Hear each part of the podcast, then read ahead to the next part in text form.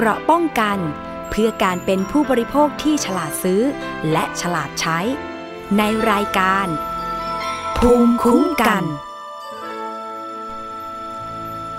สวัสดีค่ะ สวัสดีคุณผู้ฟังคุณผู้ชม กับรายการภูมิคุ้มกันนะคะ ค่ะ สวัสดีค่ะ สวัสดีคุณนฤมลเมฆบริสุทธิ์ด้วยค่ะ ค่ะ เป็นยังไงบ้างคะวันนี้ก็มาพบกันอีกครั้งหนึ่งแล้วนะคะค่ะอาจจะฟังเสียงแหบๆนิดนึง ไม่เป็นไรนะคะ แต่ว่าสาระของเราเพียบเลยใช่ไหมคะ ใช่ค่ะวันนี้ค่ะ ขออนุญาตนะคะ คือวันนี้เนี่ยคุณผู้ฟังคุณผู้ชมคะ ตอนนี้เรากำลัง Facebook Live ทางเอ่อ www.thaipbsradio อะ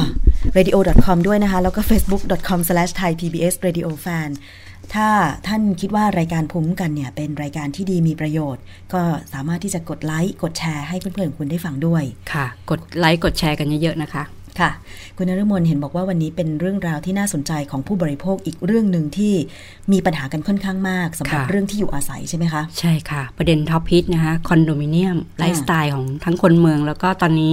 เอ่อต่างจังหวัดค่ะนะคะก็เริ่มมีการสร้างคอนโดอ่ากันมากมายนะคะ แล้วก็พบว่าปัญหาที่เกิดขึ้นก็คือซื้อเงินสดค่ะแต่ไม่ได้โอนกรรมสิทธิ์ค่ะอ่าอันนี้เป็นประเด็นที่น่าสนใจนะคะแล้วก็คิดว่าเรื่องนี้ก็คงต้องมาแชร์ให้กับผู้บริโภครับทราบนะคะ ว่าการซื้อคอนโดมิเนียมแบบไหนทำไมมันถึงไม่ได้อ่าโอนกรรมสิทธิ์สักทีซื้อตั้งแต่ปี56นะคะโอ้คือปกติแล้วเนี่ยเวลาเราไปซื้ออสังหาริมทรัพย์เนี่ยนะคะค่ะก็จะต้องมีการทำสัญญาจะซื้อจะขาย ใช่ สัญญาว่าเริ่มจากขะสัญญาจองก่อน สัญญาจองใช่อ่าสัญญาจองคอนโดมิเนียมเห็นแล้วค่ะกำลังสร้างแล้วค่ะสัญญาจองนะคะแล้วก็มาก็สัญญาจะซื้อจะขายค่ะนะคะแล้วก็มีการผ่อนดาวน์กันไปเรื่อยค่ะๆนะคะจนกว่าจะมีการโอนกรรมสิทธิ์ก็คือเงินงวดสุดท้ายละค่ะนะคะอันนี้แหละมันอ่าทำไมมันถึงไม่ได้โอนกรรมสิทธิ์ค่ะทั้งที่เวลารับเงินปุ๊บก็ต้องโอนกรรมสิทธิ์ปั๊บนะคะแต่ผู้บริโภครายนี้ท่านจ่ายเงินปุ๊บ ผู้ประกอบการบอกว่าเอกสารยังไม่พร้อมอ้าว อ้าวนะคะก็เดี๋ยวรอก่อนนะ เอกสารยังไม่พร้อมอย่าไปโอนวันนั้นวันนี้ค่ะนะคะ บ่ายเบี่ยงกันไปเรื่อยนะคะ อันนี้ก็อยากจะอ่ามาแชร์นะคะเรื่องราวต่างๆ เหล่านี้นะคะ เพราะว่าตอนนี้เราทราบว่าไลฟ์สไตล์ของคนเมืองเนี่ย ก็ซื้อคอนโดมิเนียมกันมากมายนะค่ะคะใช่ยังไงก็อยากให้เป็นอ่าข้อข้อมูลที่เอาไว้เตือนเตือนผู้บริโภคนะคะค่ะที่จะซื้อคอนโด คือปกติแล้วเนี่ย ถ้าเป็นส่วนตัวดิฉันนะคะจะค่ะเลือกซื้อคอนโดมิเนียมที่สร้างเสร็จแล้ว อันนี้เสร็จแล้วเสร็จแล้วเหรอคะ เสร็จแล้วค่ะอ้าวไม่ได้อยู่ระหว่างการผ่อนดาวน์ไม่ได้อยู่ระหว่างการก่อสร้าง ใช่ ซื้อปุ๊บเสร็จแล้วอยู่ได้ปั๊บ อยู่ได้ปั๊บเลย แต่ยังไม่ได้รับโอน แต่ไม่ได้รับโอน ด้วยเหตุผลกลใดเดี๋ยวสักครู่หนึ่งเรามาฟังค่ะจากผู้ร้องเรียนกันเลยดีกว่านะคะอ่าแต่ว่าคุณผู้ฟังที่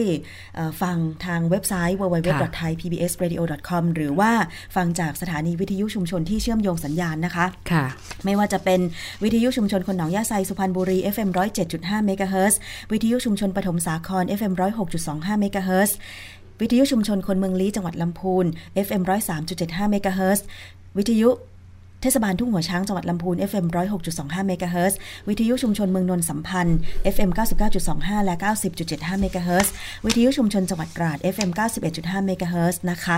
ก็สามารถที่จะเอ่อส่งข้อมูลอะไรต่างๆ หรือคำถามมาได้ หรือแม้แต่ฟังจากวิทยุในเครือ R Radio วิทยาลัยอาชีวศึกษา 142 สถานี ทั่วประเทศก็สามารถส่งคำถามกันเข้ามาได้นะคะ ทางค่ะ Facebook เอ่อของวิทยุไทย PBS ด้วยนะคะค่ะ ตอนนี้นะคะ ผู้ร้องเรียนอยู่ในสายกับเราแล้วนะคะ สวัสดีค่ะ สวัสดีค่ะค่ะ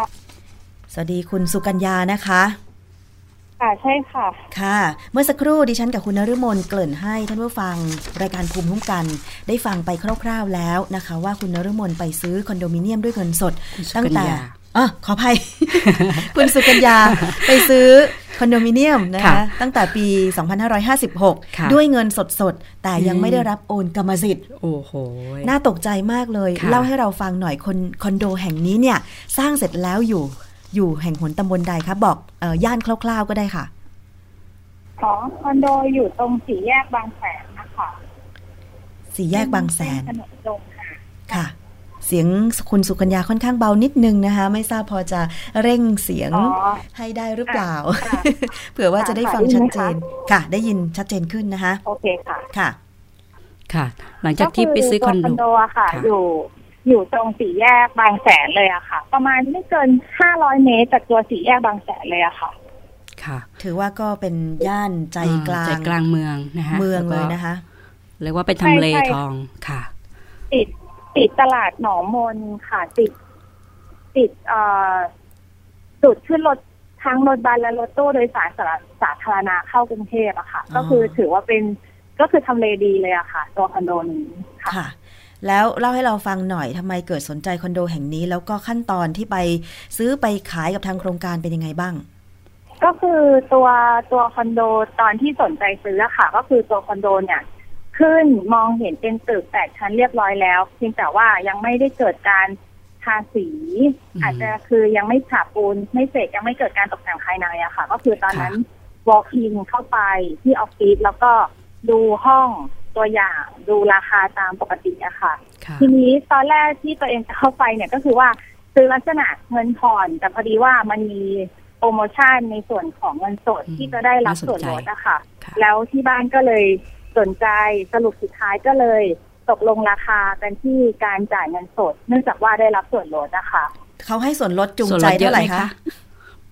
ถ้าถ้าส่วนลดของสัญญาที่ที่ซื้อนี่คือ12เปอร์เซ็นค่ะ ได้ส่วนลดราคาบ้านเท่าไหร่คะ12%ราคาประมาณ1.2กว่ากว่าๆค่ะหนึ่งล้านสองแสน1.2บาทกว่าๆนะคะใช่ลดไปพสิบสองเปอร์เซ็นพต์ลดก็ ก็ยังอยู่ในหนึ่งก็ยังอยู่ในหนึ่งจุดสองอยู่ค่ะ ค่ะ ล้านนิดนิดๆได้ค่ะได้ส่วนลดแล้วหรือเหลือราคาล้านนิดนิดๆใช่ไหมคะเราก็เลยใช่สนใจใช่ก็คือเพราะว่ายังเขาลดให้เยอะเหลือเกิน ใช่แล้วก็คือค่ะถ้าราคาเทียบกับตัวชั้นเนี่ยก็คือปกติคอนโด ถ้ายิ่งสูงราคามันก็จะยิ่งแพงใช่ไหมคะก็คืออันเนี้ยมันก็ได้ชั้นสูงอยู่ค่ะค่ะอ๋อกี่ชั้นคะใช่คอนโดสร้างกี่ชั้น คอนโดเป็นคอนโดแปดชั้น แต่เพียงแค่ว่าชั้นล่างมันเป็นแค่ส่วนของสำนักงานนะคะ ถ้าเกิดอ๋อนับชั้นพักอาศัยก็คือจะเป็นเจ็ดชั้นอ๋อค่ะค่ะก็ก็ค่ะได้อยู่ในชั้นที่เท่าไหร่อะคะ ถึงราคา อยู่ชั้นหก ค่ะอ๋ออยู่ชั้นหกเป็นทำเลที่มองเห็นวิวทิวทัศน์ ชั้น 6 จาก 8 ชั้นเนี่ยถือว่าโอเค เพราะว่าคอนโดดิฉันก็ 8 ชั้นค่ะดิฉันก็อยู่ชั้น 6 เหมือนกันค่ะ ถือว่าเห็นวิวทิวทัศน์ใช่อ่าแล้วก็เป็นทำเลที่เอ่อต้องตาต้องใจนะคะ แถมมีส่วนลดด้วยใช่นะคะตัดสินใจซื้อจ่ายเงินสดเลยไหมคะ มีการทำสัญญาจะซื้อจะขายอะไรไหมค่ะ มีมีสัญญา มีการทำสัญญาจะซื้อจะขายค่ะ คือแล้วพอดีที่ที่มันเป็นลักษณะของการจ่ายเงินสดเลยก็เพราะว่า คือมันเป็นลักษณะที่ว่าถ้าเกิดอยากได้เป็นโปรโมชั่นเนี้ยส่วนลดเนี้ยก็คือต้องจ่ายเงินสดภายในเจ็ดวัน แล้วในสัญญาจะซื้อจะขายอะค่ะ ก็คือจะระบุเลยว่าหลังจากที่ตัวโครงการเนี่ยก่อสร้างเสร็จสามารถโอนกรรมสิทธิ์ได้เนี่ย ก็จะทำการโอนกรรมสิทธิ์ให้กับทางผู้จัดซื้อก็คือรอทาสีตึกก่อนนะคะก็อะไรนะคะ ตอนแรกก็คือยังไม่ได้ทาสีก็มีการไปตกลงอ่าคุยกันแล้ว อันนี้เข้าใจถูกไหมคะ แล้วก็ใช่ค่ะใช่อ่ามีการชำระเงินหรือยังคะตอนนั้นชำระเงินเรียบร้อยค่ะ เพราะว่าเงินสดส่วนลด12เปอร์เซ็นอืมต้องชำระเงินภายในเจ็ดวันหลังจากค่ะที่ walk in เข้าไปหรือว่ามีการตกลงราคากันนะคะ ค่ะ ก็ใช้เงื่อนไขค่ะมาจูงใจอืมนะคะในวันที่ชำระเงินภายใน7วันเนี่ยนะคะ ได้เซ็นสัญญาจะซื้อจะขายเลยไหมคะ ค่ะ ใช่ใช่ค่ะ ก็คือวันวันที่จ่ายเงินเป็นวันเดียวกับวันที่เซ็นสัญญาเลย อ๋อค่ะ ก็คือชำระเป็นเงินสดเหตุการณ์เป็นเพราะว่าวันเดีได้ยวกันได้เลยได้ค่ะส่วนลดเยอะนะคะในวันเดียวใช่แล้วเขาบอกว่าเดี๋ยวเอ่อจะโอนกรรมสิทธิ์ให้เมื่อไหร่อะคะคือก็คือตามปกติเลยก็คือถ้าคอนโดเสร็จเข้าอยู่ ก็คือพร้อมโอนได้ไม่มีปัญหาเพราะว่าเงื่อนไขการโอนสิทธิ์มีข้อเดียวก็คือว่าไออาคารปลูกสร้างต้องสร้างเสร็จเรียบร้อย สามารถเข้าอยู่ได้ใช่ไหมคะ ดังนั้นถ้าเกิดสร้างเสร็จเนี่ยก็จะโอนกรรมสิทธิ์อ๋อค่ะอันนั้นก็เขาสัญญาเราไว้ ถ้าทาสีเสร็จใหม่ เมื่อไหร่ก็ค่ะจะได้เข้าอยู่ทันทีค่ะ ทาสีตกแต่งใช่ตัวอาคารเสร็จก็ได้เข้าอยู่เลย แล้วได้เข้าอยู่เมื่อไหร่คะได้ได้เข้าอยู่มีนาคมสองห้าห้าแปดอะค่ะ โอ้ทำสัญญาตั้งแต่ปี2556ค่ะ ได้เข้าอใช่ยู่ ก็คือในปีห้าแปดค่ะคือในตัวสัญญาเนี่ย ระบุว่าโครงการเนี่ยจะเสร็จสิ้นประมาณปีห้าเจ็ดแต่เนี่ยก็คือโครงการอะดีเลย์มาปีหนึ่งค่ะอื ค่ะมโครงการดีเลย์มาปีหนึ่งค่ะซึ่งเนี่ยคือเนื่องจากว่าซื้อเพื่อการอยู่อาศัยอะค่ะ ฉะนั้นก็พลอยทีนี้พอพอเราคือเราอะก็เข้าไปดูอยู่ตลอด ทีนี้พอโครงการสามารถเข้าอยู่ได้อะค่ะ เราก็เข้าไปเช็คเข้าไปตามคือเนื่องจากว่ามันอยู่เพื่อเพื่อพักอาศัยฉะนั้นพอมันไม่มีห้องอยู่เนี่ย มันก็เลยต้องจ่ายค่าเช่าห้อง มันก็เลยต้องไปตามตลอดฉะนั้นค่ะมันก็คือพอห้องเสร็จอะไรเสร็จเนี่ย มีนาคมห้าแปดเนี่ย เสร็จเรียบร้อยก็เลยเข้าอยู่เลยอืมอ๋อซึ่งก็ได้เข้าอยู่ตามปกติไม่มีอะไรค่ะค่ะก็เป็นตอนสิทธิ์ของเราเนาะแค่ยังไม่ได้โอนกรรมสิทธิ์เพราะชำระเงินเรียบร้อยแล้วนะคะ ตอนนั้นใช่สังเกตค่ะไหมคะว่ามีคนเข้าพักเอ่อเยอะไหมคะมากน้อยขนาดไหน ตอนนั้นน่ะเหตุการณ์ยังเป็นปกติ เนื่องจากว่าโครงการเพิ่งเสร็จใหม่ ๆ เลย ดังนั้นคนเข้าอยู่เนี่ยจะน้อยค่ะคนเข้าอยู่น้อย เป็นปกติอยู่แล้วอะค่ะ แล้วก็ตอนที่เข้าอยู่เนี่ยคือเหมือนกับว่า คือถ้าใช้ถ้าพูดง่ายๆก็คือเป็นรุ่นแรก ๆ เริ่มแบบขอมิเตอร์น้ำมิเตอร์ไฟ แต่ความผิดปกติที่เกิดขึ้นนะคะ มันเกิดขึ้นหลังจากนั้นประมาณหกเดือนถึงค่ะก็คือพูดง่ายๆก็คือว่าช่วงปลายปีห้าแปดต้นปีห้าเก้าเราตัวชี้วัดง่าย ๆ ก็คือว่าตัวอาคารเสร็จจริงอะไรจริง แต่มิเตอร์ไฟที่เป็นมิเตอร์ไฟของแต่ละห้องอะค่ะค่ะมันไม่ได้ถูกติดตั้งครบตามจำนวนห้องอือฮึอันนี้คือตัวชี้วัดแรกที่เห็นเลยค่ะยกตัวอย่างเช่นหนึ่งห้องเอ้ยหนึ่งชั้นเนี่ย มันจะมีสิบสองห้องค่ะค่ะ อันนี้ยกตัวอย่างนะคะ ไม่แน่ใจจำจำนวนห้องไม่ได้ สมมติหนึ่งชั้นมีสิบสองห้องค่ะเราจะเห็นมิเตอร์ไฟแค่สี่มิเตอร์ห้ามิเตอร์อย่างเงี้ยอ๋อค่ะค่ะ มิเตอร์ไฟไม่ได้ถูกติดตั้งเต็ม อันเนี้ยเป็นตัวชี้วัดอย่างหนึ่งถึงความผิดปกตินะคะค่ะค่ะ พแล้วอเราไปสังเกตแต่ว่าห้องของคุณสุกัญญาเนี่ย พอเราจะเข้าไปอยู่เขาก็ติดตั้งมิเตอร์น้ำไฟปกติใช่ไหมคะถูกต้องถูกต้องค่ะ เพราะว่าก่อนการเข้าอยู่เนี่ย เราต้องส่งเอกสารของเราเนี่ยไปขอมิเตอร์ไฟค่ะเพราะการชำระไฟเราชำระกับการไฟฟ้าโดยตรงค่ะแล้วก็มิเตอร์น้ำทุกเดือนเนี่ยก็คือเราเราพูดง่ายๆคือเราซื้อน้ำกับคอนโดใช่ค่ะ แล้วช่วงแรกที่ไปอยู่นี่ การจ่ายค่าน้ำค่าไฟ จ่ายกับนิติบุคคลของคอนโดไหมคะ หรือว่ามีใครดูแลเราไหม ตอนนั้น ค่าน้ำจ่ายกับน้องที่เป็นนิติบุคคลค่ะน้องที่ดูแลสำนักงานตามปกติ ส่วนค่าค่ะไฟเนี่ย เราก็รับผิดชอบจ่ายเองของเราอะจ่ายกับการไฟฟ้าโดยตรง ใช่ ซึ่งการจ่ายเงินอันเนี้ยค่ะ รวมถึงการจ่ายเงินค่าส่วนกลางด้วยนะคะ ค่ะอ๋อโอ้ชำระค่าส่วนกลางไป ตั้งแต่วันส่วนกลางด้วย วันเซ็นสัญญาจะซื้อจะขายไหมคะ ค่ะ หรือว่าชำระภายหลังกรชำระค่าการชำระค่าส่วนกลางกับการติดมิเตอร์น้ำไฟเนี่ยชำระหมดในช่วงที่เข้าอยู่ ค่ะอ๋อก็คือเข้าอยู่ก็คือชำระค่าส่วนกลางแต่เนื่องจากว่าเราอยู่นานข้ามปีฉะนั้นรอบปีใหม่ที่เก็บค่าส่วนกลางค่ะ ก็ยังคงชำระให้อยู่ตามปกติถึงแม้ว่าจะไม่ได้รับการโอนกรรมสิทธิ์ก็ตามค่ะ อันนี้เข้าไปอยู่นานหรือยังคะก็ตั้งแต่มีนาคมปีห้าแปดค่ะจนถึงปัจจุบันนะคะ ก็หลายปีแล้วนะคะ หลายปีแล้ว และทีนี้เราได้มาโอนหรือยังคะต้องถามปปัจระจุเด็นบันหลักก็ยังไม่ได้โอนค่ะ แล้วเรามาเกิดความสงสัยว่า เอ๊ะทำไมมันผิดปกติ เราเข้าอยู่ตั้งนานอืมเงินก็จ่ายไปครบแล้วทำไมไม่โอนให้เราสักทีเมื่อไหร่ ทวงถามตลอดไหมคะ ทวงตลอดไหมไม่ว่าไม่เอ้ยเมื่อไหร่โครงการจะโอนให้เราสักทีนึงใช่ใช่ค่ะ มีการทวงถามตลอดก็คือ ในช่วงแรกเนี่ย จะมีน้องอยู่ที่สำนักงานทุกเสาร์อาทิตย์ค่ะอันเนี้ยก็คือจะถามเขาโดยปากเปล่าค่ะ อยู่ตลอดนะคะแล้วก็พอช่วงประมาณปลายปีห้าช่วงประมาณปลายปีห้าเก้าค่ะ ช่วงประมาณออขอโทษค่ะช่วงต้นปีห้าเก้ากลางปีเนี่ย ก็คือมันจะมีการโทรติดตามกับทางเจ้าของโครงการเนี่ยทางเจ้าของโครงการเขาก็แจ้งว่าเขากำลัง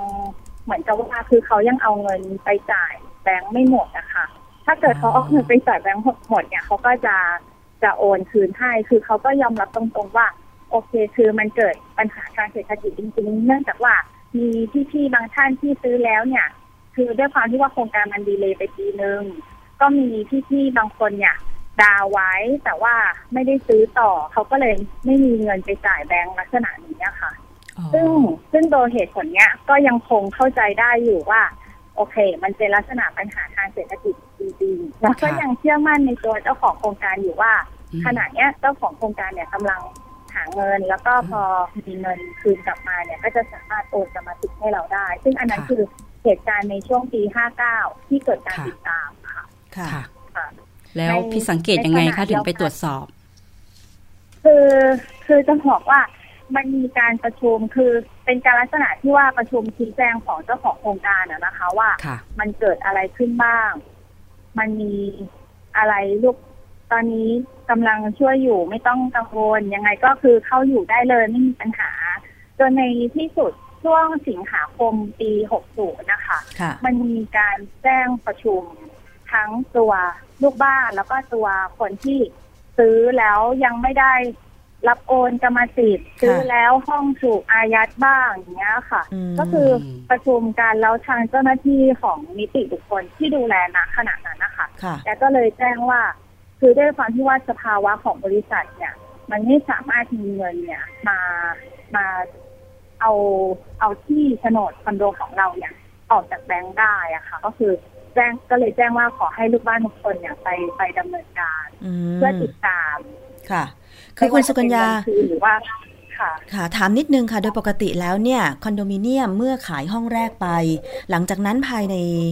ไม่เกิน 6 เดือนนะคะเขาจะต้องมีการจัดตั้งนิติบุคคลแล้วก็ต้องไปจดทะเบียนอืมก็ต้องไปเป็นจดนิทะติเบียนบุคคลอาคารชุดอย่างเงี้ยค่ะ เราได้สังเกตไหมนอกจากน้องที่มาอยู่ที่สำนักงานนิติบุคคล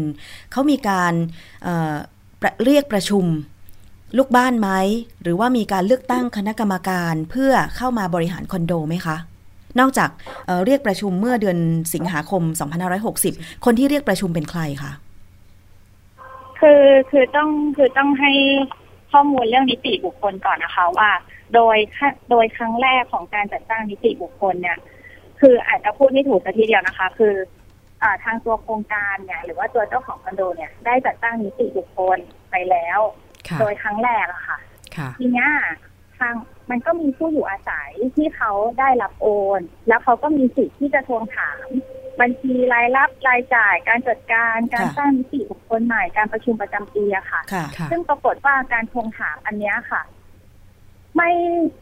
เมื่อทวงถามไปแล้วเนี่ย ไม่มีการเรียกประชุม ไม่มีการแสดงรายรับรายจ่ายอืมซึ่งตรงเนี้ยก็เป็นปัญหากับตัวลูกบ้านที่ได้รับโอนกรรมสิทธิ์แล้วด้วยค่ะค่ะ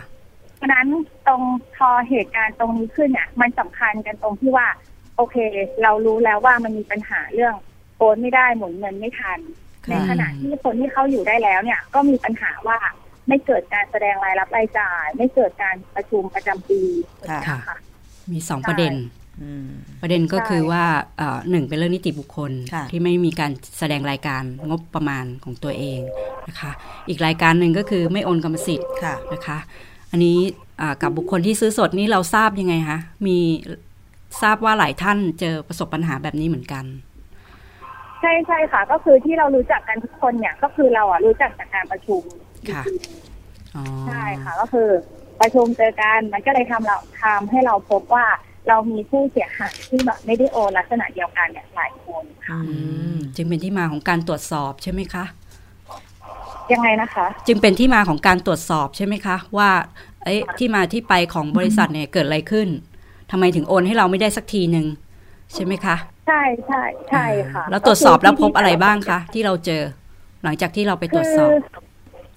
คือในในมุมการตรวจสอบ เอาเฉพาะห้องที่ตัวเองทำสัญญาจะซื้อจะขายอะนะคะค่ะก็คือตอนแรกเนี่ย เราก็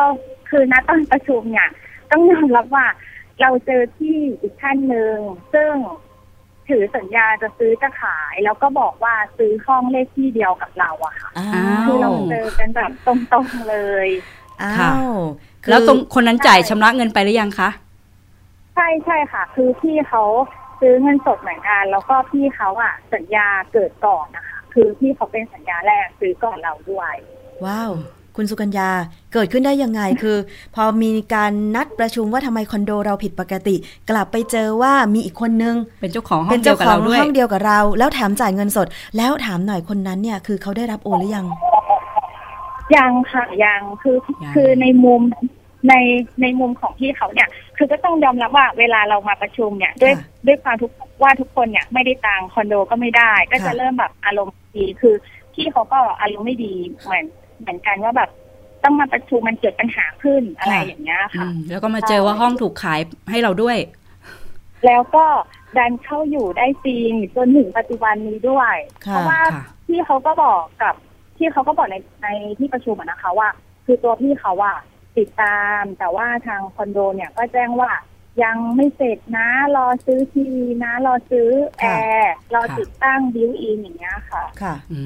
มโอ้ก็คือมีข้ออ้างตลอด ค่ะนะคะใช่มีข้ออ้างใช่ก็ตคือตลอดเป็นข้ออ้างเพื่อผ่อนผันไม่ให้ที่ที่เป็นสัญญาแรกอะค่ะค่ะเข้ามาดูตัวห้องมค่ะ แล้วอ่าหลังจากที่เราตรวจสอบพบเนี่ยเราทะเราเจอว่าห้องของเราเป็นยังไงบ้างคะ เจอปัญหาอะไรบ้าง ก็คือ คือพอหลังจากที่เห็นเอกสารเนี่ย เราก็จะพบว่าห้องเราเนี่ย มีสัญญาจะซื้อขายเนี่ยค่ะสองฉบับอ่าสองสองค่ะฉบับเนี่ยค่ะ อืมก็เรายังพบว่าห้องเราอะค่ะ ถูกอายัดโดยเจ้าหนี้เจ้าอื่นค่ะของตัวเจ้าตัวค่ะ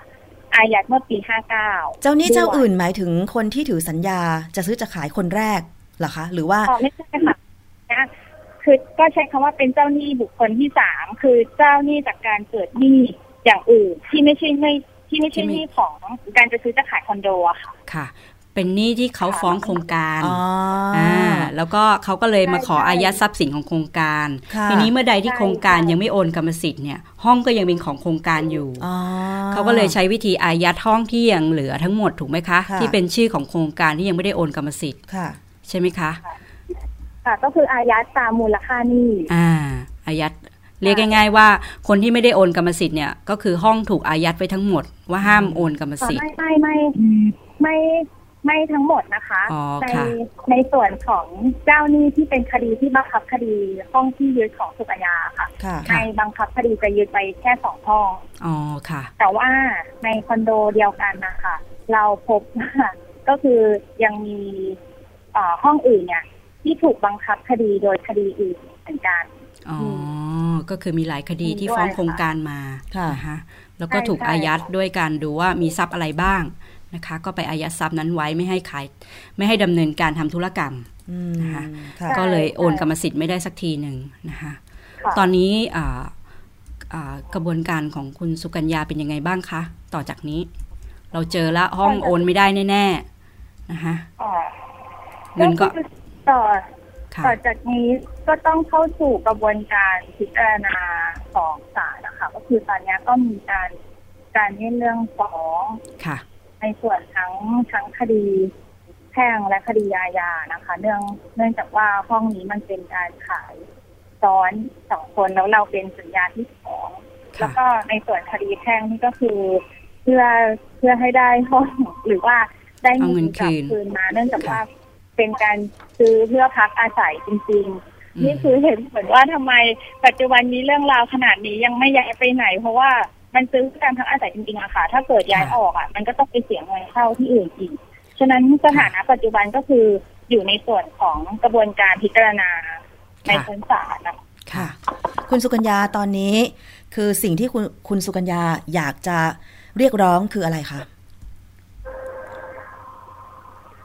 ถ้าเรียกร้องเลย ตามตรงๆตามสัญญาจะซื้อจะขายก็คือ อยากได้รับการโอนกรรมสิทธิ์นะคะค่ะ คืออยากให้ผู้ประกอบการปฏิบัติตามสัญญาค่ะแต่ตอนนี้ผู้ประกอบการผิดสัญญาอยู่นะคะก็ฟ้องแพ่งใช่ใช่เพื่อให้ได้ทรัพย์นั้นกับเพื่อให้ได้ราคา เออเพื่อให้ได้เงินคืนค่ะนะคะ อันนี้ใช่ค่ะ แล้วที่ผ่านมาที่คุณสุกัญญาบอกว่าเอ่อในระหว่างที่รอคอนโดทาสีเสร็จก่อนที่จะเข้าไปอืมอยู่อาศัยเนี่ย ได้มีการไปเช่าห้องข้างนอกเพื่อพักอาศัย มีการเรียกร้องการชดเชยตรงนี้คืนไหมคะว่าจริง ๆ แล้วคอนโดเราไปทำสัญญาจะซื้อจะขายปี 2556ค่ะแต่สัญญากับเราว่าจะแล้วเสร็จปี 2557 แต่ไม่แล้วเสร็จกลับกลายเป็นว่าเราได้อยู่ เมื่อมีนาคม 2558 เป็นระยะเวลาเกือบปี มีการเรียกร้องชดเชย ความเสียหายตรงนี้ด้วยไหมคะแต่ตรงตรงนี้ไม่ได้มีการเรียกร้องเสียหายชดเชยอะค่ะ พอดีว่าในสัญญาเนี่ยเขียนระบุไว้แล้วว่าถ้าเกิดโครงการเนี่ยล่าช้าค่ะ จะมีการชดเชยเป็นดอกเบี้ยแต่คือดอกดอกเบี้ยก็ไม่ได้สูงมากนะคะแต่คือในสัญญาระบุไว้แล้วว่าการชดเชยเป็นดอกเบี้ยให้อืมค่ะค่ะ แล้วก็สุดท้ายตอนเข้าอยู่เนี่ย ทางทางคอนโดก็คือแจ้งเลยว่าเดี๋ยวตอนไปโอนเนี่ยไม่ต้องเสียค่าโอนเดี๋ยวคอนโดออกให้หมดเลย เพราะว่าตอนแรกเนี่ย ถ้าจะโอนกรรมสิทธิ์เนี่ย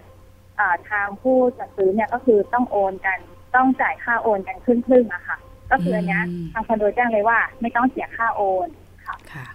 มันก็เลยเป็นไม่ได้เรียกร้องอะไรเหตุจูงใจทำให้เราไม่ได้เรียกร้องในส่วนนี้ค่ะแล้วก็ทำให้เราตัดสินใจที่จะ ซื้อคอนโดแห่งนี้ง่ายขึ้นค่ะใช่ไหมค่ะค่ะใช่โอ้อืมก็มีเหตุจูงใจหลายส่วนนะอืมเร่งให้โอนเอ่อเร่งเร่งให้ชำระเงินนะคะค่ะโดยวิธีการให้ส่วนลดค่ะที่อ่าทางผู้บริโภคก็ถือว่าสูงมากแล้วค่ะนะคะให้ส่วนลดเยอะดี ถ้ารีบโอนนะคะก็พยายามไปหาเงินก้อนหนึ่งมาโอน เออไปหาเงินก้อนหนึ่งมาซื้อเป็นเงินสดนะคะ แต่กลับไม่ได้โอนอืมนะคะ แล้วนอกจากรอเออ ทุกเรื่องที่เข้าสู่กระบวนการทางศาลแล้ว บรรยากาศภายในคอนโด ย่านบางแสนที่คุณสุกัญญาพักอาศัยอยู่ตอนนี้เป็นยังไงบ้างค่ะ ผู้ผู้พักมีท่านการอื่นรวมตัวกันรวขมองตัวกันผู้ไหมอะไรอย่างเงี้ยผู้เสียหายด้วยกันไหมคะค่ะ คือถ้าเกิดที่ตัวคอนโดอะค่ะ ก็ยังก็คือยังเรียกว่าใช้ชีวิตตามปกติ เนื่องจากว่าคนที่อยู่คอนโดส่วนใหญ่เนี่ยจะเป็นคนที่โอนกรรมสิทธิ์ได้จริง ในขณะอืมที่คนที่ยังไม่ได้โอนกรรมสิทธิ์หรือว่า เป็นผู้เสียหายอะค่ะ ก็ก็จะไม่ได้แบบเข้ามา เข้ามาพักอาศัยที่คอนโดจะมีน้อยคนจริงๆอะค่ะ ทีเนี้ยการการรวมตัวกันเนี่ยมันก็จะเกิดขึ้นอย่างเมื่อช่วงสิงหาคมปี 60 ที่ผ่านมาเนี่ยค่ะที่มันมีปัญหาจากจากนั้นนะคะเอ่อทางเจ้าของคอนโดเนี่ยก็มีการเรียกประชุมที่คอนโด ซึ่งการเรียกประชุมลักษณะเนี้ยก็คือ ทุกคนก็จะมารวมตัวกันนะนะตอนนั้นค่ะค่ะ แล้วแล้วตอนนั้นก็มีการคือเจ้าของโครงการนี่เรียกประชุมแล้วให้ข้อมูลอะไรบ้าง คืออันนี้ขออนุญาตไม่ตอบนะอ่าคะพอดีโอเคว่าวันนั้นอะไม่ได้ไม่ได้เข้าไปประชุม เนื่องเนื่องจากว่าการเรียกประชุมครั้งเนี้ยค่ะ เป็นการเรียกประชุมหลังจากที่เราอะเห็นหลักฐานอืมแล้วว่าห้องเราอะขายซ้อนต่อสัญญาค่ะ ค่ะค่ะก็นะอืม เป็นเป็นไปแทบไม่ได้เลยอะห้องเราแท้อันๆนี้แต่หไปลอกลวขางยได้ซ้ไหอมนเนี่ยให้ใครคนอื่นอีกอืมพอตรวจสอบเจอตอนนี้เรื่องก็ยังคาราคาซังค่ะ ยังคงฟ้องร้องกันอยู่ในศาลนะคะ ซึ่งเป็นอุทาหรณ์จริง ๆ คุณสุกัญญาคะยังไง เอาใจช่วยนะคะ คือค่ะการเป็ดำนเนินกำลังกาใจรนะคะสำหรับผู้บริโภคอย่างแล้วก็เราๆเนี่ยนะคะค่ะก็คิดว่ามันมันต้องทำอะนะคะใช่กำลังใจทุกท่านด้วยก็แล้วกันค่ะอยากจะฝากอะไรเป็นอุทาหรณ์สำหรับเอ่อ ผู้บริโภคท่านอื่นๆบ้างคะคุณสุกัญญาค่ะอืมถ้าก็ถ้าเกิดสำคัญที่สุด อันนี้ขออนุญาตมองในมุมของที่พักอย่างที่พักอย่างอย่างเดียวก่อนนะคะสำคัญที่สุดก็คือว่ายังไงเนี่ยการจ่ายเงิน ถ้าเป็นไปได้อะค่ะ ควรจะจ่ายเงินก้อนเดียวเนี่ย ถ้าในกรณีเงินสดอะต้องไปจ่ายวันโอน ที่สำนักงานที่ดินเท่านั้นค่ะที่ใช้คำนี้เพราะว่ามีที่ที่ผ่อนเงินสดอะค่ะ แล้วก็ไม่ได้โอนเพราะว่าเหมือนกับติดอยู่แค่แสนเดียวแสนสุดท้ายเนี่ยแสนสุดท้ายเนี่ยก็ไม่ได้โอนเหมือนกันค่ะอันนี้คือขณะเขาระวังตัว ฉะนั้นในกรณีถ้าเกิดจะซื้อที่พักอาศัยที่ดิน ที่ต้องมีการโอนโฉนดที่ดินนะคะคืออันนี้แนะนำเลยว่าให้จ่ายเงินสดก้อนเดียว ถ้าคิดจะจ่ายเงินสดก้อนเดียว ควรไปทำที่สำนักงานที่ดินเพื่อให้ได้รับโอนโฉนดวันเดียวเลยเท่านั้นอ่ากับสองค่ะอันนี้คือเป็น case study ของตัวเองเลยว่า ถ้าเป็นไปได้ผ่านกระบวนการ ทางธนาคาร มันก็ยังสร้างความมั่นใจให้เราว่าเราอะได้โอนกรรมสิทธิ์แน่ๆ แล้วหลังจากนั้นเนี่ยเราค่อยผ่อนชำระกับทางธนาคารอืมก็ก็จะเป็นผลดีกับเรามากกว่าค่ะค่ะ ค่ะ ก็ง่าย ๆ ว่าธนาคารคงไม่ยอม ถ้าคุณไม่โอนกรรมสิทธิ์ใช่ให้เจ้าของเจ้าเจ้าของห้องก่อนนะคะ เพราะว่าการจำนองเนี่ย มันจะเป็นลักษณะของการจำนอง เพราะต้องเป็นทรัพย์สินของตัวเองเอาไปจำนองนะใช่หรือจะจำนองได้ เพราะฉะนั้นการไม่ที่โครงการไม่สามารถโอนกรรมกรรมสิทธิ์ได้ เลยเนี่ยมันก็จะเป็นปัญหาว่าธนาคารก็ไม่ยอมรับที่จะจำนองต่ออืมนะคะอันนี้เราก็มก็องปิดหนี้ไม่ได้ มองเจตนาผู้พัฒนาโครงการคอนโดแห่งเนี้ยค่ะ ไปได้หลายแบบว่าใช่เจตนาคืออะไรกันแน่นะคะค่ะซื้อเงินสดแต่กลับไม่ได้โอน แต่สำหรับท่านที่ซื้อเงินผ่อนกับได้โอนกลับได้โอนอ่าแล้วก็มีการนำห้องที่ซื้อเงินสดไปขายให้กับคนอื่นๆด้วยซ้ำซ้อนนะคะแล้วยัก็งไม่ทราบว่าสัญญาเดิมที่อ่า ชำระเงินครบไปแล้วเนี่ยเขาจะดำเนินการอะไรต่อ ใช่ ก็ยังนะรอดำเนินการกันอยู่ อันนี้เป็นอีกค่ะเรื่องหนึ่งที่ต้องระมัดระวังกันอย่างมากนะคะค่ะยังไงให้กำลังใจคุณสุกัญญา แล้วก็อาจค่ะจะมีท่านอื่น ๆ ที่ซื้อโครงการคอนโดมิเนียมแห่งเนี้ยย่านบางแสนเนี่ยนะคะค่ะเจอเจอกับปัญหานี้ยังไงอย่าท้อนะคะค่ะต้องรักษาสิทธิผู้บริโภคค่ะก็ง่าย ๆ ว่าตอนนี้ก็มีข่าวๆในย่านนี้เยอะมากนะคะอืมในทั้งเรื่องบ้านจัดสรร นะคะ หรือว่าคอนโดมิเนียมค่ะยังไงก็ฝากเตือนผู้บริโภคนะคะ ที่คิดจะซื้อบ้านในย่านทำเลที่เป็นทำเลทองแหล่งท่องเที่ยวนะคะ แล้วก็คิดว่าจะซื้อไว้พักผ่อนเนี่ยค่ะ พิจารณาดูให้ถี่ถ้วนนะคะว่าค่ะเอ่อน่าเชื่อถือมากน้อยแค่ไหนนะคะค่ะนี่ขอบฝาคุกณเป็นคุกำณลังใจด้วย ขอบคุณคุณสุกัญญาค่ะค่ะ ขอบคุณนะคะขอบค่ะ สวัสดีค่ะ ค่ะ สวัสดีค่ะค่ะสวัสดีค่ะเป็นอีกหนึ่งท่านนะคะค่ะ คุณผู้ฟังคุณผู้ชมได้รับฟังรับชมแล้วเป็นยังไงบ้างค่ะ ไม่น่าเชื่อว่าจะเกิดขึ้นเนาะเราหอบเงินสดเป็นล้านอะ่ะอ่าเก็บมาทั้งชีวิตนะ ใช่ ด้วยหวังว่าจะได้ห้องแบบไม่ต้องมีค่ะภาระอ่าเสียดอกเบี้ยให้กับแบงก์ค่ะแต่ปรากฏว่าจ่ายเงินไปแล้วทำสัญญาจะซื้อจะขายแบบทำให้เรามั่นใจอะค่ะนะคะแต่ก่อนที่จะทำสัญญาเนี่ยก็มีแรงจูงใจว่ามีส่วนลดตั้ง 12% 12%จากล้านสองเนี่ยเหลือแค่ล้านนิด ๆ เองอะใช่ เป็นดิฉันดิฉันก็อืมค่ะช่างใจเหมือนกันนะ แน่นอนนะคะมันก็เป็นเหตุจูงใจนะคะที่จะต้องการให้ผู้บริโภคยอมยอมจ่ายยอมควักกระเป๋าค่ะนะคะเพราะนั้นก็ต้องระมัดระวังกันมากพอสมควรนะคะ ตอนนี้ยิ่งไลฟ์สไตล์คนเมืองอย่างเราหรืออาคนที่อยากมีที่พักค่ะในที่ตากอากาศะมันมันต่างกันนะ คือบางคนมีคอนโดมิเนียมเป็นบ้านหลังแรกใช่เพราะว่าเป็นคนรุ่นใหม่เพิ่งทำงานจบเอออ่าเพิ่งเพิ่งเรียนจบเพิ่งได้เรียนเริ่มจบทำงานค่ะ การไปซื้อบ้านนอกเมืองก็มันราคาก็สูงอยู่ ใช่เรีกายรกเดินว่าทางก็ไม่สะดวกสองสามล้านขึ้นไป คอนโดมิเนียมมันล้านนิดๆอะผ่อนอ่าไหว้หน้า ถ้ามีเงินค่อยขยับขยายไปอยู่เอ่ออมที่อยู่พักอาศัยแบบอื่นใช่ไหมคะ ก็เลยกลายเป็นว่าได้รับความนิยมแล้วตอนนี้โอ้โหคุณนรมนคุณผู้ฟังเห็นไหมว่าโครขึ้นงกันการเป็นเรียกว่าถ้าเป็นเห็ดนี่ก็เยอะมากเลยนะคะขึ้นเป็นดอกเห็ดยิ่งโดยเฉพาะเอ่อคอนโดมิเนียมแถบเอ่อเส้นทางที่รถไฟฟ้าอ่าผ่านรถไฟฟ้าวิ่งผ่านนะคะ ก็เริ่มมีราคาสูงขึ้นนะคะแล้วก็ใจกลางเมือง ย่านท่องเที่ยวค่ะนอกจากบางแสน นอกจากพัทยา ก็มีหัวหินที่ดิฉันเห็นโฆษณาค่ะเยอะๆนะ ขึ้นเร็วจนน่ากลัวนะคะน่ากลัวต้องบอกแบบนี้ค่ะว่าบางทีเนี่ยอ่านั่งรถไฟฟ้าผ่านเนี่ยเนื่องจากว่า แถวบ้านตัวเองก็เป็นเส้นที่รถไฟฟ้าผ่านค่ะ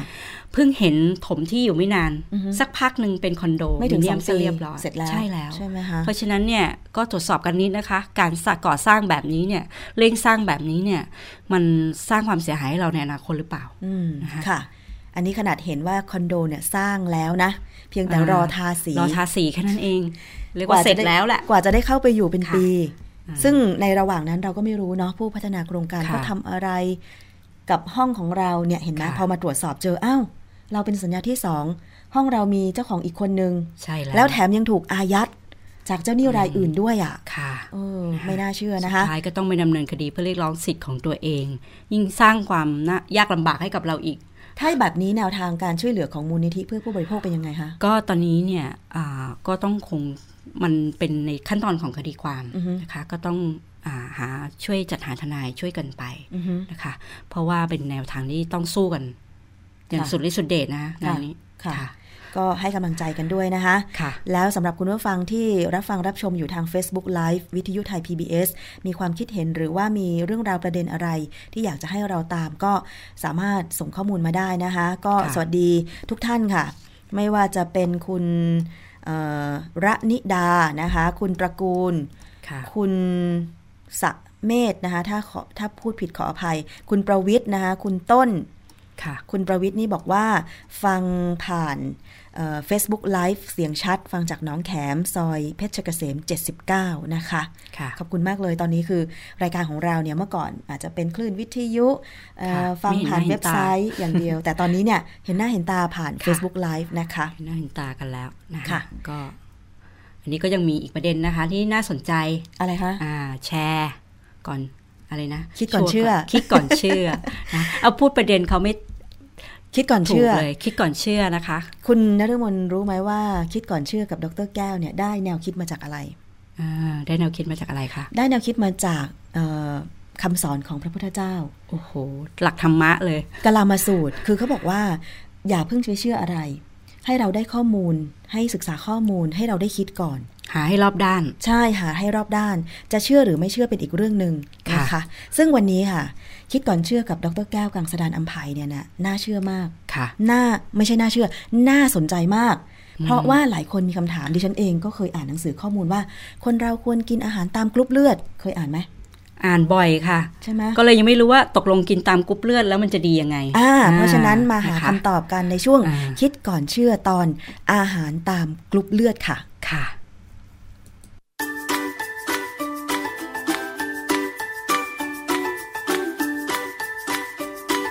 ช่วงคิดก่อนเชื่อ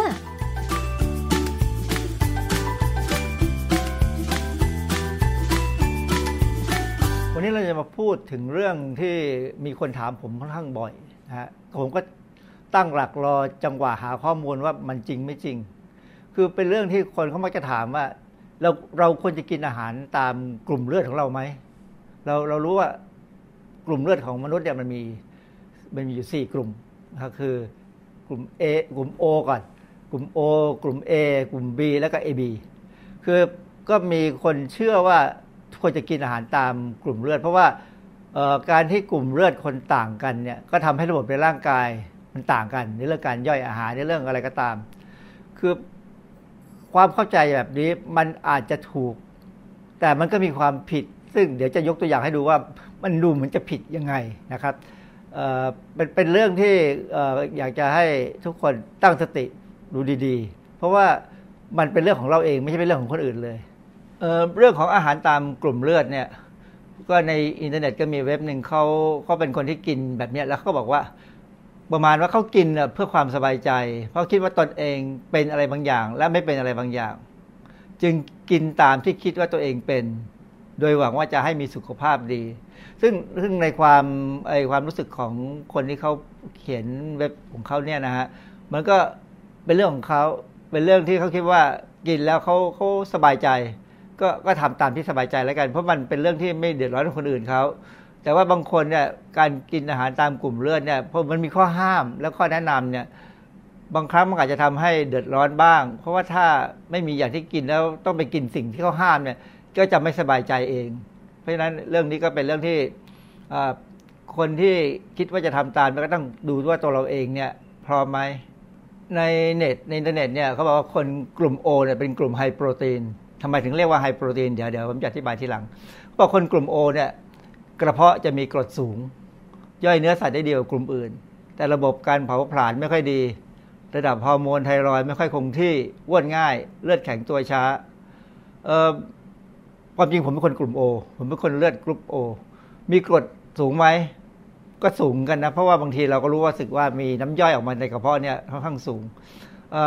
ระบบเผาผลาญไม่ค่อยดีฮอร์โมนไทรอยไม่คงที่อ้วนง่ายอ้วนง่ายไหมก็ก็ดูเหมือนจะมันง่าย ถ้าไม่ออกกำลังกายมันคงอ้วน แต่เลือดแข็งตัวช้านี่คงไม่ใช่เพราะไปเจาะเลือดแล้วแป๊บเดียวก็ก็ปิดแผลก็ปิดไม่มีปัญหาอะไร เพราะฉะนั้นก็คงไม่ใช่ เขาบอกว่าคนที่กลุ่มโอเนี่ยต้องควรจะกินเนื้อกินนมกินเนยกินไข่ถั่วเหลืองตามใจชอบ แต่ให้ระวังเรื่องไขมัน เลี่ยงแป้งสาลีข้าวโอ๊ตกินผลไม้ เว้นแคนตาลูปมะพร้าวส้มและสตรอเบอรี่ทุกอย่างที่เขาบอกมานี่ผมทำทุกอย่างเลยที่เขาบอกให้เลี่ยงก็ทำเพราะว่าเราผมชอบกินขนมปัง ประหลาดตรงที่เขาบอกว่ากินผักโดยเฉพาะบรอกโคลีให้เลี่ยงผักตระกูลกระหล่ำในคนเขียนนี่เขาคงไม่รู้ว่าบรอกโคลีเนี่ยมันก็เป็นตระกูลกระหล่ำเหมือนกัน แล้วมันแย้งกันอยู่นะอย่าไปกินเห็ดหอมเห็ดหอมนี่ผมเรียกว่าผมไม่ชอบกินเห็ดหอมมะกอกดองมะเขือยาวและมันฝรั่ง ราะเอิญมะเขือยาวเนี่ยเดี๋ยวเย็นนี้จะทำมะเขือยาวผัดไข่เพราะเป็นของชอบ คือเขาบอกให้เลี่ยง ถ้าแต่างไงก็ไม่เลี่ยงจะกินนะฮะมะเขือยาวผัดไข่ชุบไข่ที่ความจริงมะเขือยาวเนี่ย ผมเคยทำงานวิจัยว่ามันสามารถยับยั้งการก่อไก่พันธุ์ได้ เพราะฉะนั้นเป็นเป็นผักชนิดหนึ่งที่มีประโยชน์ครับยิ่งผักตัวอื่นก็มีประโยชน์นะฮะแต่ว่ามะเขือยาวเนี่ยทำงานวิจัยมาแล้วมันดี ก็เลยจะกินวันนี้ละบอกให้ดื่มเปปเปอร์มินต์ชะเอมเทศ ไม่ควรดื่มเบียร์ชากาแฟ ผมไม่ดื่มเบียร์แต่ผมดื่มชาและกาแฟ เพราะนั้นสรุปแล้วผมก็ไม่ได้ทำตามที่เขาแนะนำแล้วแล้วแล้วค่อนข้างจะไม่เชื่อนี่คนที่มีเลือดกลุ่ม A เนี่ยเขาบอกว่าเป็นพวกมังสวิรัติทำไมเป็นมังสวิรัติเดี๋ยวอธิบายทีหลังเขาบอกพวกนี้มีกรดในกระเพาะต่ำระบบการย่อยไม่ค่อยดี คุมคุ้มกันกันไม่ดี เสี่ยงต่อโรคหัวใจมะเร็ง จึงถูกจัดเป็นมังสวิรัตปัญหาของการกินอาหารตามกลุ่มเลือด ก่อนที่ผมจะพูดต่อไปเนี่ยก็คือว่า สิ่งที่เขาอ้างมาเนี่ยมันไม่มีงานวิจัยทางวิทยาศาสตร์ แต่ว่าคนเขาก็เชื่อเขาเชื่อเพราะเขาเชื่อเอาก็ไม่ว่ากันเขาบอกคนกลุ่มมัสวิรัตเนี่ยให้กินปลาเป็นแหล่งโปรตีนบ้าง แต่ให้เลี่ยงเลี่ยงปลาเนื้อขาว เพราะมีเล็กตินรบกวนการย่อย เล็กตินเนี่ยความจริงแล้วมันเป็นเรื่องที่ประหลาด คือความจริงไทยทางพิษวิทยาเนี่ยเรารู้ว่าเล็กตินเนี่ยมันอยู่ในมีอยู่ในถั่วแล้วก็มีอยู่ในพวกหอยทากนะฮะคือ เล็กตินเนี่ยมันเป็นสารตัวหนึ่งที่ถั่วหรือหอยทากหรือว่าสิ่งมีชีวิตอื่นหลายชนิดเนี่ยหลายชนิดเนี่ยมี มันเป็นมันเป็นสารที่เราสกัดออกมาแล้วเนี่ยสามารถทำให้เม็ดเลือดแดงเนี่ยตกตะกอนที่หลอดทดลองได้แแต่พอเขาบอกว่ามีเลกตินอยู่ในอาหารติดอยู่ที่อาหารและไปรบกวนการย่อยออมีหนังสือหลายเล่มที่เขียนถึงเรื่องแบบนี้ ก็ไม่ได้อธิบาย กระบวนการทางวิทยาศาสตร์หรืออะไรเลยนะฮะคือบอกว่ามีคือเชื่อว่าคนอ่านจะต้องเชื่อ และถ้าคนอ่านเชื่อตามที่เขาเชื่อก็ต้องเชื่อแบบนี้เขาบอกว่าคนกลุ่ม A เนี่ยให้กินนมถั่วเหลือง นมแพะหรือโยเกิร์ตไขมันต่ำกินไข่กินอะไรก็ตาม แต่แล้วเขาบอกว่าอย่ากินแตงโม อย่ากินแคนตาลูปมะม่วงมะละกอกล้วยส้มเพราะย่อยยาก อันนี้ไม่เคยมีงานวิจัยแบบไหน หรือว่าเคยมี อาจารย์ทางค่ากรรมศาสตร์มาสอนเลยว่าไอ้พวกนี้ย่อยยากเพราะความจริงอย่างมะละกอกล้วยส้มพวกนี้เป็นผลไม้ที่ถ้ากินแล้วเนี่ยทำให้เราขับถ่ายดี เพราะฉะนั้นมันก็จะเป็นผลไม้ที่ป้องกันมะเร็งลำไส้ใหญ่ได้ดี เพราะว่าทำให้เราขับถ่ายได้ทุกวันไวน์แดงดื่มได้ ให้เลี่ยงเบียร์และน้ำอัดลมเบียร์กับไวน์เนี่ยมันก็แอลกอฮอล์ทั้งคู่ อันนึงดื่มได้ อันนึงดื่มไม่ได้นี่ค่อนข้างที่จะดูสับสน นะแต่ว่าไอ้เลี่ยงน้ำบัลลมเนี่ยจริงควรจะเลี่ยงอยู่แล้ว เพราะว่าน้ำบัลลมที่ทำให้อ้วนนะครับ เพราะนั้นอันนี้ก็เป็นเรื่องของกลุ่ม A ซึ่งบางคนหลาย ๆ คนก็เชื่อก็เชื่อก็ไม่ว่ากัน ก็บอกว่าคนที่มีเลือดกลุ่ม B เนี่ยกลุ่ม B หรือกลุ่ม B เนี่ยเป็นคนอ้วนง่าย มีปัญหากับไวรัสและภูมิคุ้มกันบกพร่องระบบประสาทไม่ค่อยดีปวดตามข้อที่ไม่ใช่เกาหรือลุงมะตอย แล้วก็เสี่ยงมีแผลในสมองหรือมีภูมิแพ้ คือ เวลาบอกว่าคนพวกนี้เสี่ยง คือลักษณะการเสี่ยงเขานี่น่ากลัวมาก เพราะว่านั่นแสดงว่าคนกลุ่มบีเนี่ยมีโอกาสตายเร็ว ซึ่งมันก็ไม่มีข้อมูลทางวิทยาศาสตร์ว่าทำไมถึงเป็นอย่างนั้น เนื้อที่เนื้อสัตว์ที่เขาแนะนำให้กินเนื้อกระต่ายกวางแกะไก่งวงโอ้โหอันนี้ยากเลยกระต่ายก็ไม่ใช่อาหารไม่ได้ใช่เป็นเนื้อสัตว์ที่มีขายตามตลาดทั่วไปเนื้อกวางนี่ก็ต้องไปซื้อกวางที่เขาเลี้ยงมากินเพราะถ้าเกิดไปซื้อกวางป่าเข้ามาก็ผิดกฎหมายอีกแกะไก่งวง นนี้ก็จริงอันนี้จริง ๆ แล้วเนี่ยคนที่เชื่อเรื่องแบบนี้คนไทยเนี่ยแปลหนังสือฝรั่งมาเพราะว่าฝรั่งกินไก่งวง แต่คนไทยไม่ได้กินไก่งวงปลาปลาน้ำลึกเนื้อขาว ปลาน้ำลึกส่วนใหญ่มันจะเนื้อสีแดงถ้าต้องหาเนื้อขาวก็ต้องไปเลือกเฉพาะนะกินนมกินเนยกินไข่ข้าวโอ๊ตเลี่ยงหมูไก่หอยนะฮะไม่กินแป้งไม่กินแป้งสาลี ไม่กินถั่วลิสงไม่กินลูกพลับไม่กินทับทิมและแพร์ไม่ให้ดื่มน้ำขิงเปปเปอร์มินต์โสมชาเขียว เขาเข้าใจว่าคงห้ามกินกาแฟด้วย เพราะฉะนั้นนี้พอกลุ่ม B ที่เขาคิดว่าอ้วนง่าย ซึ่งถ้าคุณเป็นคนเลือดกลุ่ม B ก็ดูที่ว่าตัวเราเองนี่อ้วนง่ายจริงไหมกลุ่ม AB เนี่ยเขาเรียกว่าเป็นพวกลูกครึ่งเขาบอกว่ามันเป็นการผสมระหว่างกลุ่ม A กับกลุ่ม B จึงกินแบบมังสวิรัติกับกินแบบกลุ่ม B หรือง่าย ๆ คือสรุปแล้วเนี่ยพวกนี้จะกินอะไรก็ได้ แต่มีจุดอ่อนเรื่องสุขภาพภูมิคุ้มกันอ่อนแอกรดในกระเพาะก็ต่ำ ดังนั้นก็ต้องกินนมเนยไข่โยเกิร์ตไขมันต่ำกินก็ได้ กินข้าวอะไรเขาคือดูแล้วเป็นกลุ่มที่มีความสุขกินได้เกือบทุกอย่างยกเว้นอย่าไปกินปลาเนื้อขาวแล้วก็อย่าไปกินปลาแซลมอนลมควันอะไรกันไม่กินถั่วแดง ไม่กินอะไรนิดหน่อยนั่นเองไม่กินกล้วยมะม่วงส้ม ซึ่งก็ประหลาดนะฮะเพราะฉะนั้นก็ถ้าใครคิดว่าตัวเอง อยากจะกินตามกลุ่มเลือดก็ก็มองแบบนี้ก็แปะข้อมูลพวกนี้หาได้จากอินเทอร์เน็ตแทบทั้งนั้นนะฮะมีมีคีย์ภาษาไทยหรือภาษาอังกฤษก็ได้ มันก็จะมีข้อมูลออกมาให้ทีนี้ในหลักการที่จากการไปอ่านหนังสือที่เป็นหนังสือภาษาอังกฤษเนี่ยเขาเขาบอกว่าความเชื่อพวกนี้มันมาจากว่าเขามีทฤษฎีว่ามนุษย์เราเนี่ยเมื่อเริ่มต้นมีมนุษย์เป็นตัวเป็นตนเนี่ย เป็นนักล่า กินเนื้อสัตว์ที่เพราะฉะนั้นคนกลุ่มแรกที่ มีการค่อนข้างจะเป็นการพิสูจน์ทางโบราณคดีนะฮะบอกว่ามนุษย์กลุ่มแรกเนี่ยกินเนื้อสัตว์แล้วก็เป็นเลือดกลุ่มโอพวกนี้จะมีกระเพาะอาหารนี่จะมีกรดสูง ย่อยเนื้อสัตว์ได้ดี จากนั้นเนี่ยวันถึงวันหนึ่งมนุษย์ก็เริ่มตั้งถิ่นฐาน มีการเพาะปลูก แล้วมนุษย์เนี่ยก็มีการกลายพันธุ์ คือการกลายพันธุ์เนี่ยมันมันก็เกิดมาตลอดในการที่เริ่มมีมนุษย์เนี่ยก็เริ่มมีการกลายพันธุ์ไปเรื่อย ๆ ก็กลายไปจากกลุ่มเลือดโอก็กลายเป็นกลุ่มเลือดเอกลุ่มนี้ ไม่ต้องการกินโปรตีนเท่าเดิมแล้ว เพราะกินผักได้ เพราะมีการปลูกผัก มีการทำไร่ทำนาทำสวนแล้ว เพราะฉะนั้นคนกลุ่มนี้จริงมักจะเป็นมังสวิรัตเวลาผ่านไปผ่านไปจากหมื่นปีเป็นพันปีกระมังนะฮะที่เขาเขียนไว้ในหนังสือ ก็จะมีคนที่กลายพันธุ์ออกมาเป็นกลุ่ม B กลุ่ม B เนี่ยร่างกายจะพัฒนาระบบภูมิต้านทานภูมิคุ้มกันต่างๆเนี่ยแล้วก็การย่อย ก็พวกนี้เราจะกินทั้งผักก็ได้กินเนื้อสัตว์ก็ได้กินนมเนยจากฝูงสัตว์เลี้ยง คือกระบวนการเลี้ยงสัตว์ปศุสัตว์เนี่ยมันเริ่มพัฒนาออกมา มีทั้งทำไร่นาส่วนผสมทำอะไรก็ตาม พวกกลุ่มกลุ่มบีซึ่งกลายพันธุ์มันเนี่ยก็จะมีอาหารกิน จากนั้นรู้สึกว่าถ้าอ่านจำไม่ผิดเนี่ยก็ประมาณพันปี ที่ผ่านมาเนี่ยก็มีกลุ่ม AB ขึ้นมา พวกนี้เป็นพวกที่กลายพันธุ์หลังสุด ระบบภูมิคุ้มกันระบบการย่อยอาหารซับซ้อนขึ้นดีขึ้น วกนี้เลยกลายเป็นกลุ่มที่กินทุกอย่างที่ขวางหน้าเลย คือกินได้หมด ไม่ต้องมานั่งกังวลมากว่าจะต้องกิน เป็นกลุ่ม O ต้องกินมีเนื้อสัตว์เยอะเป็นพวกกลุ่ม A จะต้องกินมังสวิรัตหรือกลุ่ม B ก็อาจจะกินผักกินเนื้อสัตว์บ้างแต่แต่ว่ากินได้ไม่ไม่มาก แต่กลุ่ม AB เนี่ยกินยังไงก็ได้ คือทฤษฎีพวกเนี้ยเป็นเรื่องที่ถ้าจะเชื่อเนี่ย คงต้องถามพวกที่เขาศึกษาได้วิวัฒนาการของมนุษย์ ให้ดีว่า มันน่าเชื่อจริงหรือ ซึ่งมีผมก็เข้าไปดูในอินเทอร์เน็ตก็มีฝรั่งบางคนเขาออกมาอะที่เขาเป็นนักมนุษยวิทยาเนี่ยเขาก็บอกว่ามันมันดูไม่มีหลักฐานเลยนะมันต่างกันออกไปแล้วช่วงเวลาที่บอกเนี่ยมันไม่ค่อยไปตามที่หลักฐานที่เขาขุดพ้นกันเจอว่ามนุษย์ควรจะเป็นยังไง ซึ่งเขาเขาพอจะมีสมมติฐานอะไรบางอย่างของเขานะครับ ซึ่งเราไม่ได้ศึกษาถึงขนาดในขนาดที่จะอธิบายได้ว่ามันใช่หรือไม่ใช่ สไลด์นี้จะให้ดูหนังสือเล่มหนึ่งซึ่งเป็นคล้ายๆเป็นตัวหลักที่มีคนเอามาแปลเป็นภาษาไทยนะครับชื่อ Eat Right for Your Type คือไอ้โฟที่ว่าเนี่ยคือ F O R นะครับคือ for เนี่ยครับแต่เขาพูดให้ง่ายฝรั่งอเมริกันที่ชอบอะไรง่ายๆ eat right for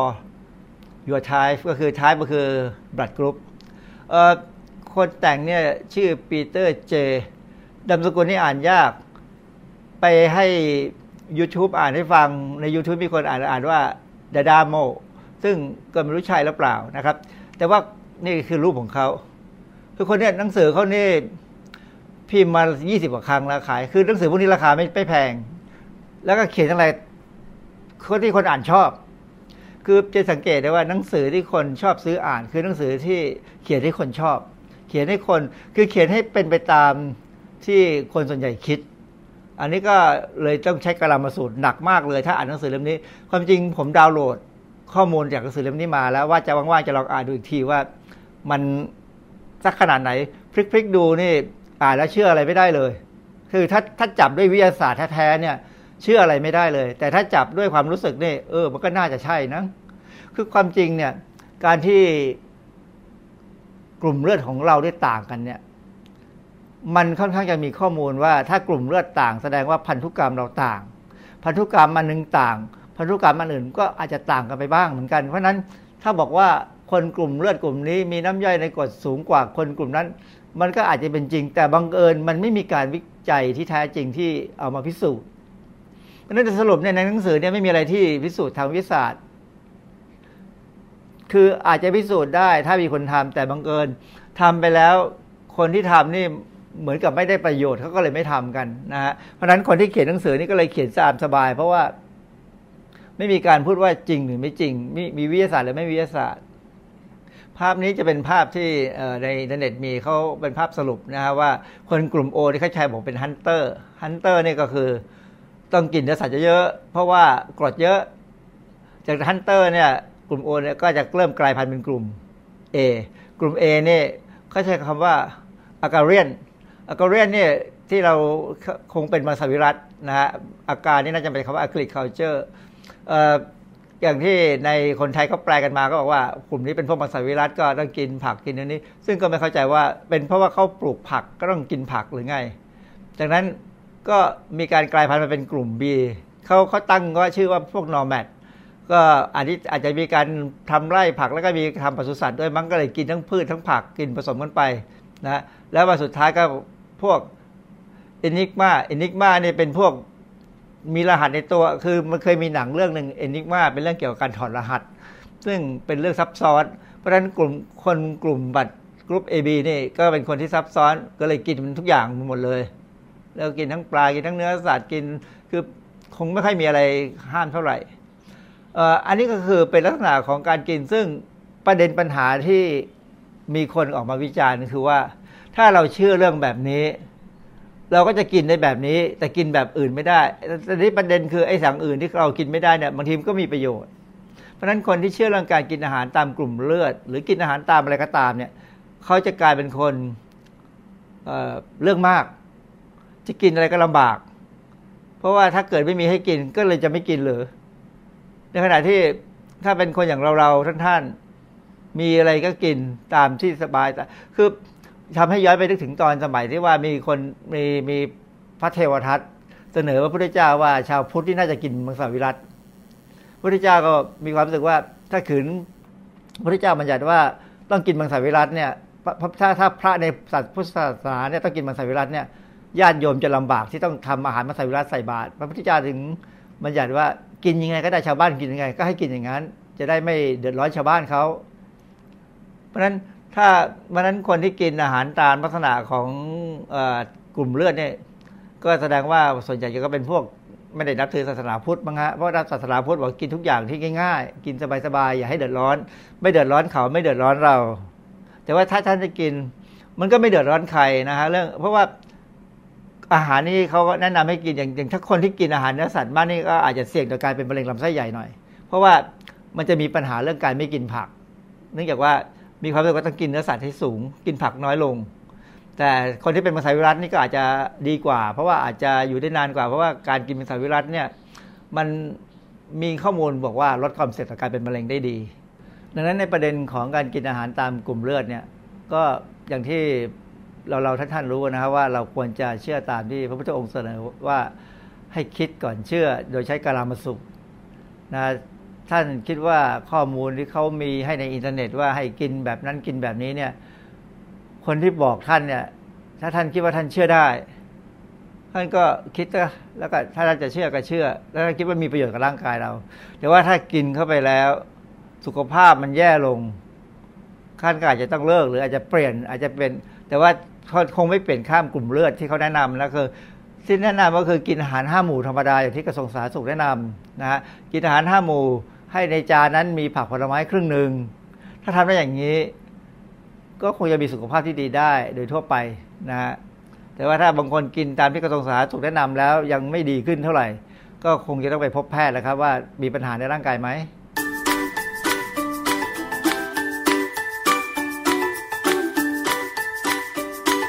ช่วงคิดก่อนเชื่อ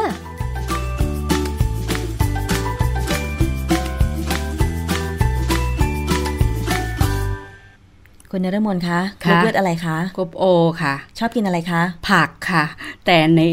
ทางท่านอาจารย์ให้ไว้นี่ต้องทานเนื้อนะคะไม่คือข้อมูลที่แชร์กันในเว็บไซต์ก็ดี สื่อสังคมออนไลน์ต่าง ๆ ก็ดีบางทีก็เชื่อไม่ได้อย่างดิฉันเนี่ยกรุ๊ป A แต่เชื่อไหมว่าดิฉัน ชอบทานเนื้อย่างมากเลยอะ่ะ ทั้งทั้งที่กรุ๊ป A ข้อมูลต้องทานผักนะคะ ใช่ข้อมูลเขาบอกว่าต้องทานผัก แต่ทีนี้ยังไงล่ะ ถ้าดิฉันกินผักอย่างเดียว ดิฉันก็ไม่ได้โปรตีนถูกไหมคะ คุณนฤมลไม่มีความสุขนะเพราะว่าชอบทานหมูเนื้อย่าง เนื้อย่างใช่ก็ไม่มีความสุขด้วยอะไรด้วย แต่จริงๆแล้วเนี่ยไม่ได้ทานเนื้อย่างอย่างเดียว ก็ทานผักอย่างอื่นด้วย เช่น น้ำพริก ผักจิ้มอะไรอย่างเงี้ยก็ยังชอบอยู่ดีสุดก็คงคิดว่าทานให้ครบห้าหมู่นะอย่างที่อาจารย์แนะนำว่ากินผักให้มากใช่นะคะผักผลไม้ให้มากนะคะเนื้อสัตว์ก็ทานให้น้อยหน่อยนะคะเพราะมันย่อยยาก คุณรานิดาบอกกรุ๊ปโอนะคะค่ะ ก็แสดงว่าอะไรนะทานอะไรก็ได้ใช่ไหมแต่ทานเนื้อสัตว์แต่จริง ๆ แต่จริง ๆ แล้วเนี่ยต้องทานให้ครบห้าหมู่ ไม่งั้นเป็นโรคขาดสารอาหารแน่นอนเลย เราต้องกินอันนู้นอันนี้ชดเชยกันไปเต็มไปหมดนะคะ แต่จริง ๆ แล้วหลัก หลักของโภชนาการเนี่ยคือทานให้ครบห้าหมู่ใช่ค่ะดีที่สุด แล้วก็อย่างที่ดรแก้วกังสดานอัมภัยนักพิษวิทยาท่านแนะนำนะคะว่า อย่างพระพุทธเจ้าเนี่ยท่านก็ยังฉันทุกอย่าง เพราะว่าญาติโยมนำมาถวายจะไปเลือกไม่ได้ใช่ไหมคะต้องแต่ว่า